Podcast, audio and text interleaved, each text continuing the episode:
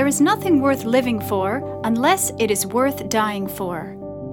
My grandmother lived a life devoted to Jesus, and today her talks have been made available in their original form. So you too can be built up through the insights and mysteries God revealed to her throughout her ministry. Now, without further ado, here is Elisabeth Elliot. The title of this second talk is In Acceptance Lieth Peace. And I've taken those words from a poem written by Amy Carmichael, a woman whose life has meant more to me than I could ever possibly express. She was an Irish missionary who went to India back in the late 1890s and spent 53 years there. She died in India, never had a furlough, and she remained single all of her life. And she knew, I think, a great deal about loneliness for many different reasons. But this is just one of the many poems of hers that has had a profound impact on my own life, and it, it is where I got the title for my talk.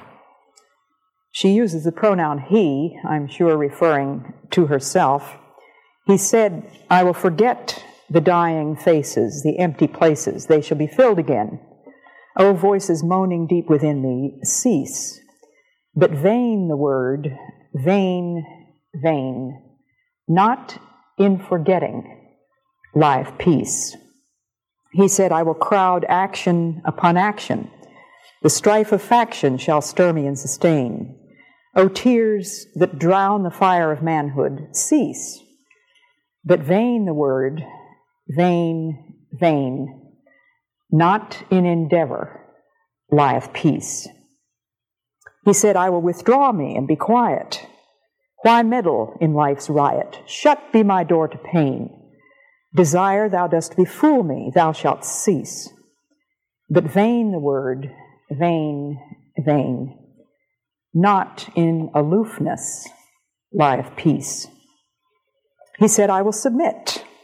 I am defeated. God hath depleted my life of its rich gain. O futile murmurings, why will ye not cease? But vain the word, vain, vain. Not in submission lieth peace. He said, I will accept the breaking sorrow which God tomorrow will to his Son explain. Then, deep, then did the turmoil deep within him cease. Not vain the word, not vain, for in acceptance lieth peace. I think that one aspect of the pain of being alone is the thought how did I deserve this? What did I do to deserve this? And we are greatly tempted to self pity, which I think is one of the most deadly emotions in the world. Because self pity is a swamp of your own choosing that nobody can drag you out of. Now, what does self pity come from? Basically, I believe that the source of self pity is pride. Now, that may make some of you a little angry with me, but I know enough about it myself because I certainly have been tempted to self pity.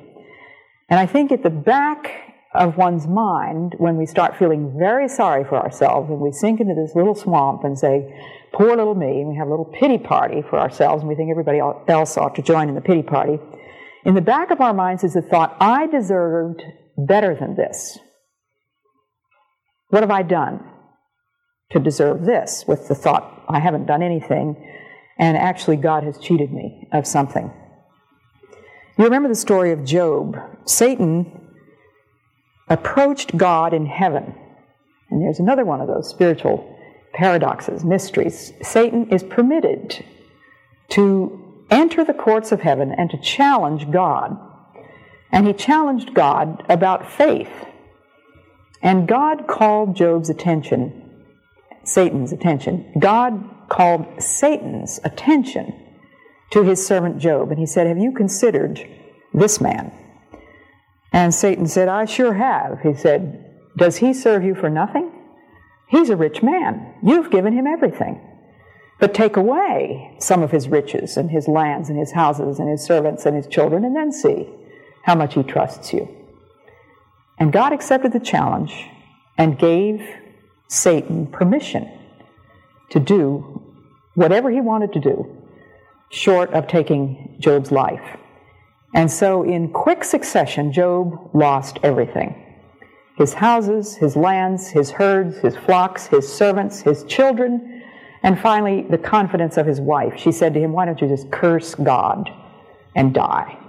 What else is there to do? So the question is Will Job trust you? And Job did a lot of complaining. We read about the patience of Job. Well, I think if you study the book of Job, you don't find a very patient man. But Job's answer to God was, Yes, I will trust you. In fact, he said, If you slay me, I will still trust you. And God, I believe, is always looking. His eyes are running to and fro throughout the whole earth to find a man or a woman who will say, Yes, Lord no matter what happens. And by yes, I mean an, a voluntary, willed choice. I do not mean resignation. I don't mean a weary and sort of lazy acceptance of, oh, well, what else can I do? I don't have any choice. Sort of helpless acquiescence, or worse, a teeth gritting white knuckle kind of fist clenching. Well, if this is what you're going to do to me, I guess I have to take it and I don't have a choice. But rather, the acceptance that Amy Carmichael speaks of here, it's not mere submission, it is a voluntary, yes, Lord. Yes, Lord. Way back in 1949, I was sitting on the side of a mountain on the edge of Portland, Oregon, Mount Tabor, it was a beautiful moonlight night. There was the warm fragrance of the Douglas firs and the warm breezes. And sitting about this far away from me was the man that I was desperately in love with and the man that I was desperately hoping was going to say on this idyllic night in this moonlight in this beautiful place with the majesty of Mount Hood there in front of us, Will you marry me? And that's not what he said. He said, Bet, have you thought about the fact that singleness is a gift? well, the last gift in the world that I wanted was singleness. I had thought a lot about singleness. And he and I had talked a lot about singleness, and as a matter of fact, we had actually fallen in love uh, a few months before that, actually almost about a year before that experience. And he had confessed his love for me, but he told me that as far as he knew, God wanted him to remain single, maybe for the rest of his life, but at least until he had been a missionary in the jungle long enough to, to assess the situation for himself and decide whether marriage would be a hindrance or a help. And I said, What do you mean singleness is a gift? And I should have known that Jim Elliot was not likely to make a startling statement like that without having a scripture right at his fingertips. So, of course, he opened, he didn't have to open his Bible, he had it all in his head. He said, You can check 1 Corinthians 7. It says in there that singleness is a gift. And the Apostle Paul was single when he wrote that, and he was strongly recommending that everybody ought to be single just like him. Before he finishes the chapter, however, he does acknowledge that each person has his own appropriate gift from God, some the gift of marriage, and some the gift of singleness. And that it is within the context of that gift that we are to glorify God. Well, I had the gift of singleness a lot longer than I wanted it. Jim and I were actually married by the time we were both 26. In fact, we were married on his 26th birthday. I was 10 months older than he. But when we came out of that marriage ceremony, I remember thinking that now God had given me the greatest gift that any woman could ever desire. And I had received the gift of this man that I thought was just the most wonderful man in the whole world. I could never possibly love anybody else. And I came out of that marriage ceremony elated just thinking about those words, till death us do part. That was undoubtedly 50 years down the road. But now I had the gift that I wanted more than anything else the gift of marriage. I had had the gift of singleness, and I had had to say, Yes, Lord. And I haven't got time to tell you that story now, but that story is told in my book called Passion and Purity. But it was five and a half years of having to say, Yes, Lord, I will accept this loneliness and this singleness.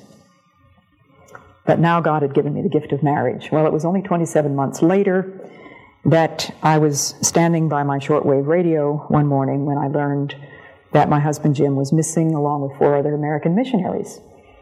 And the Lord gave me the scripture that I quoted earlier, Isaiah 43 2. When thou passest through the waters, I will be with thee. And it was five days before we knew that the men were actually dead. And you can imagine the desperate praying that we five wives did during those days, asking God, begging God, pleading with God to bring our husbands back safely from what we all knew was a very dangerous venture. And ultimately, when a ground party was able to reach the site where the men had camped, the report came again by shortwave to tell us that they were all speared to death. And I realized over a long period, certainly it was not the first thought that struck me, but gradually the realization grew that God had given me a third gift, which was widowhood. Certainly the last gift that any woman would ask for. I hope that before I finish with these talks, I'll be able to at least help you to understand why this makes sense to me. Maybe it'll never make any sense to some of you to think of singleness or widowhood as a gift. But it was the context of the will of God for me at that point. God had permitted this thing to happen. And now it was my job either to say, Yes, Lord, or No, Lord. Now, if I had shaken my fist in God's face or gritted my teeth and said, Well, there's nothing else I can do about it, I would have still had to go through the agonies of widowhood. So I only had two choices. It was either yes, Lord, or no, Lord. But way back when I was 12 years old, I had prayed that God would work out his whole will in my life at any cost. And it was as if the Lord was saying to me, Did you want to rescind that prayer? Did you want to renege on your promise to do my will? Whose will did you ask for? And I said, Well, yours, Lord. So I began to see that it was within the context of being a widow that I was to glorify God. And over these years, I have seen that the experiences through which God took me, the deep water through which I had to go when He walked with me, the hot fires, whatever else, whatever other metaphors you would choose to describe the experiences of widowhood. It is that very deep valley, deep water, hot fire that gave me a platform, that gave me a responsibility and a privilege of speaking to others in the same situation. Well, that was 1956 when I became a widow for the first time. And I was married again in 1969. That was the miracle that I was sure could never happen. Uh, I thought it was a miracle I got married the first time. I couldn't imagine that anybody would want to marry me the second time. And this amazing, wonderful man came along. And I knew that I would probably be widowed a second time in the ordinary course of human events because my second husband was 18 years older than I. But I didn't expect it to be quite so soon. We learned three years later that he had cancer and he died after four and a half years. And so God had given me the gift of marriage the second time, and then he gave me the gift of widowhood the second time. And now uh, ever since 1977. I've been married to Lars Gren, and as far as I know, he's feeling fine tonight, as you could see on camera, and he's still back there, so I'm grateful for that. And I think of, of what a gift Lars is to me. And actually, when Lars was courting me, and he did so in a very gentlemanly, um, you might say southern, slow way. I mean, he is a bit laid back, as you can probably tell. But he moved with deliberate speed. If he had done it any other way, he would have scared me off. But it was with deliberate speed that he was courting me, and as I could see that he was beginning to close in for the kill, I began to pray for God's answer because I had absolutely no idea of ever getting married the third time. And it just didn't fit my idea of what I was supposed to do. It certainly was not anything that I had imagined that God could possibly want me to do. And my answer would have been an, a flat no, uh, except that I felt that there was a still small voice saying to me, Possibly I'm trying to give you a gift. Have you considered that possibility? And I said, No, Lord, I really hadn't considered that possibility. And the Lord was saying, Well, you jolly well better. And so I began to pray for an answer if, when, if and when Lars did come around and pop that question. I needed to have God's answer. And one of the scriptures that he gave me, because I always go back to this straight edge in order to straighten out my crooked thinking, and it was in 1 Corinthians 12 that I found this verse Men have different gifts, but it is the same Lord who accomplishes his purposes through them all.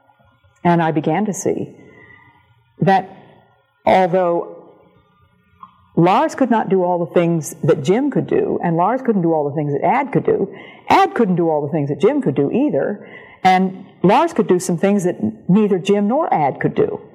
I was making these odious comparisons. People have said to me, Oh, you would never think of comparing your husbands, would you? And I said, Of course I would. I do it all the time. and as Lars will tell you, the most perfect men in the world are your, wife, your wife's first and second husbands. You know? but I don't think I do make those odious comparisons too often, do I, darling? um, but that verse was pretty important men have different gifts. It is the same Lord who accomplishes his purposes through them all. And so I saw that God was asking me to accept a totally new gift, unexpected, unasked, but it was going to be within the context of being the wife of Lars Gren that I was to glorify God.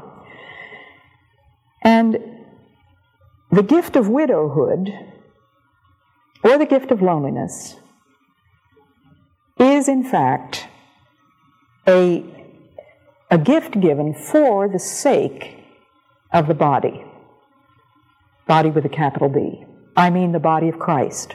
You know, God doesn't give us any gifts just for ourselves alone. If you have the gift of a wonderful baritone voice, maybe you sing in the shower, and you probably enjoy that, but I would hope that you sing for somebody else too. And when you stop and think about it, there isn't a single gift that any of us has that's just for ourselves alone. It is to be received with thanksgiving, offered to God, and used for the sake of the body. And every gift carries with it not only the privilege, but also a responsibility. And I think of my friend Daphne Cronin. She is back there in a wheelchair on the back row, and I didn't know Daphne very well at all before she had her accident. She was headed for the Olympics in horsemanship. And how long ago was it, Daphne? Two years? Has it been two years now? She was going over a jump. I think it was one of the last jumps in one of those preparatory events before she was to go to the Olympics. And the horse fell on her and so she is now quadriplegic. Now, Daphne told me a wonderful story. She told me how there was one woman in that hospital, in the rehab hospital, who just gave herself to Daphne to bring her back to all the capability that the muscles that she had left were capable of doing. Was her name Brenda? Is that correct? And Daphne said that only God knew what Brenda had meant to her. Well, lo and behold, the next year, it was Brenda who was ill. And Daphne said, I found myself the one at the end of the bed. And Brenda was in the bed. And I wish I had more time to tell you more details of this story, but the point I'm trying to make is that Daphne had accepted this thing that had happened to her, such a totally devastating thing, and had offered it back to God, maybe not even in so many words. I'm not really sure about that. But she had accepted it. There was no question about that. She gave a testimony in our church about how God had enabled her to accept this thing. And then God gave her responsibility responsibility for somebody else. And Daphne said it was a wonderful thing to see the progress, the leaps and bounds that I made in physical progress because I was giving myself to Brenda. Now, she has a platform that I don't have. I have never been ill, to me- not to mention paralyzed. But every gift is a privilege given to us by God. Every privilege carries responsibility. And in every situation, there are lessons for us to learn. Lessons which absolutely cannot be learned in any other way. Now, I know that's true in my own life. I could not possibly know God in the way that I have known Him because of the loneliness that I have experienced. In Romans 14, verses 7 to 9, we read this No one of us lives, and equally no one of us dies for himself alone. If we live, we live for the Lord. And if we die, we die for the Lord.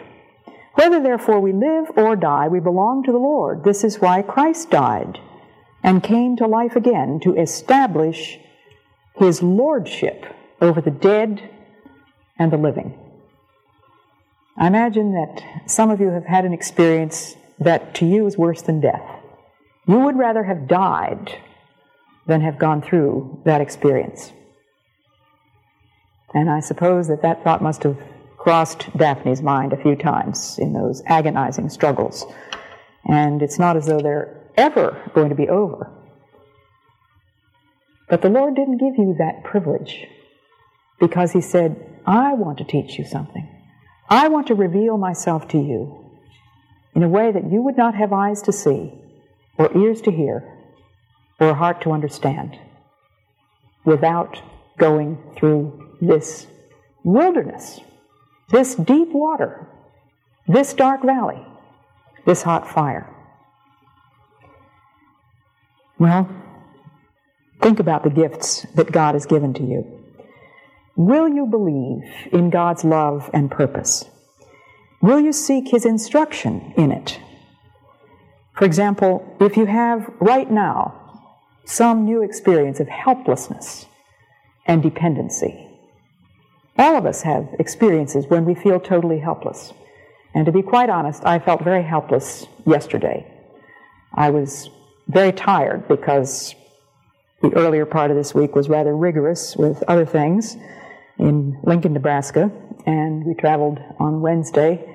And yesterday, I was trying to get myself prepared and psyched up and finally prepared for tonight. And I just said, Lord, I don't know whatever gave you the idea that I could do this. And I certainly felt that I couldn't do it. And I know that I could not have done it without your prayers, and I know many of you have been praying for me and the prayers of other people, and without my own prayers and my husband's prayers. The branch cannot bear fruit of itself. It's only when we abide in the vine. Jesus said, Without me, you could do nothing. Now, when we come to this position of helplessness and dependence, remember that Jesus has been there too. Jesus was in such an agony over the conflict of his own will with the will of his Father's that he sweat great drops of blood. But he came to the point where he said, Not my will, but thine be done.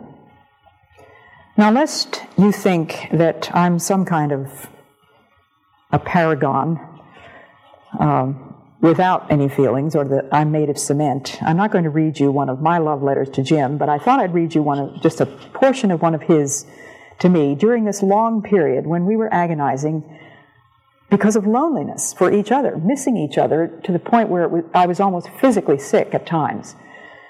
And he wrote me this. He said, Your sense of loss at our not being able to share things these past few months is not new to me. He had left for Ecuador, South America, and he was writing these exciting letters about his journey by boat down the west coast of uh, Central and South America and all the wonderful new experiences in Ecuador. And I was just in an agony to think that he was going through all that as a single man, and here I was back in New Jersey.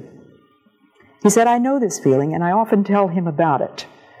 And then the realistic facing of non accomplishment comes to me and crushes to silence all telling. For if really we have denied ourselves to and from each other for His sake, then should we not expect to see about us the profit of such denial? And this I look vainly for. It comes to this I am a single man for the kingdom's sake, for the sake of the body, in other words. Its more rapid advance, its more potent realization. And then, skipping some, he says, There is the somewhat philosophical realization that actually I have lost nothing. We may imagine what it would be like to share a given event, event and feel loss at having to experience it alone, but let us not forget the loss is imagined, not real. I imagine peaks of enjoyment when I think of doing things together, but let not the hoping for it dull the doing of it alone. Let not the hoping for it dull the doing of it alone. And then he says, Let not our longing slay the appetite of our living. A pretty well expressed letter for a love letter, isn't it? For a guy who is only, let's see, how old was he? 25, I guess, at that time. So there is a world of difference between a yes, which doesn't have any agony atta- attached to it, and a yes which means agony. I've described, I've given you Jim's description of his own feelings, and I think I was probably going through worse agonies than he was. I wasn't having all the fun that he was and the distractions. But Jesus was on his knees in the Garden of Gethsemane, sweating great drops of blood, but finally coming to the place of saying yes to his Father's will. It's one thing to agonize, it's another thing to respond with bitterness and resentment and anger. And you and I have that choice. In 1 Peter, the first chapter, he's speaking to exiles, people who must have been very lonely, very cut off, very alienated.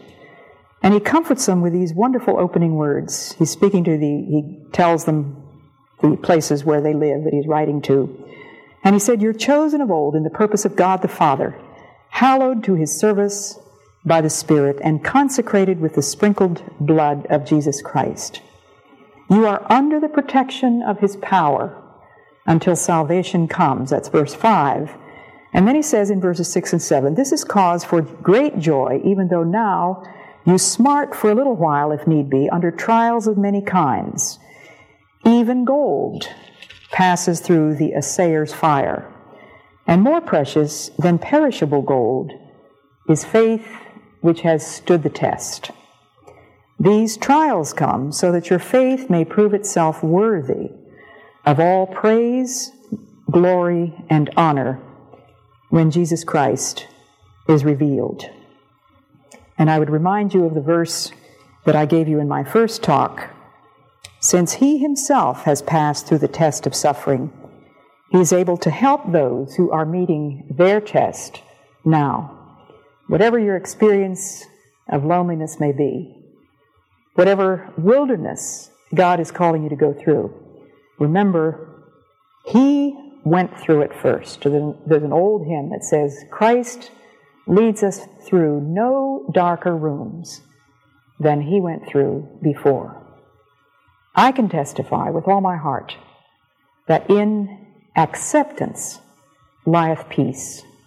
And by acceptance, I mean a simple willed act of saying, Lord, I don't like it. I don't understand it. I don't know how I'm going to bear it. But by your grace, I'll take it. My answer is yes. God bless you.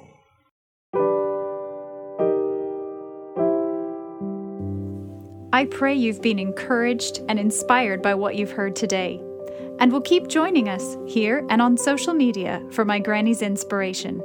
Until then, remember the eternal God is your refuge, and underneath are the everlasting arms.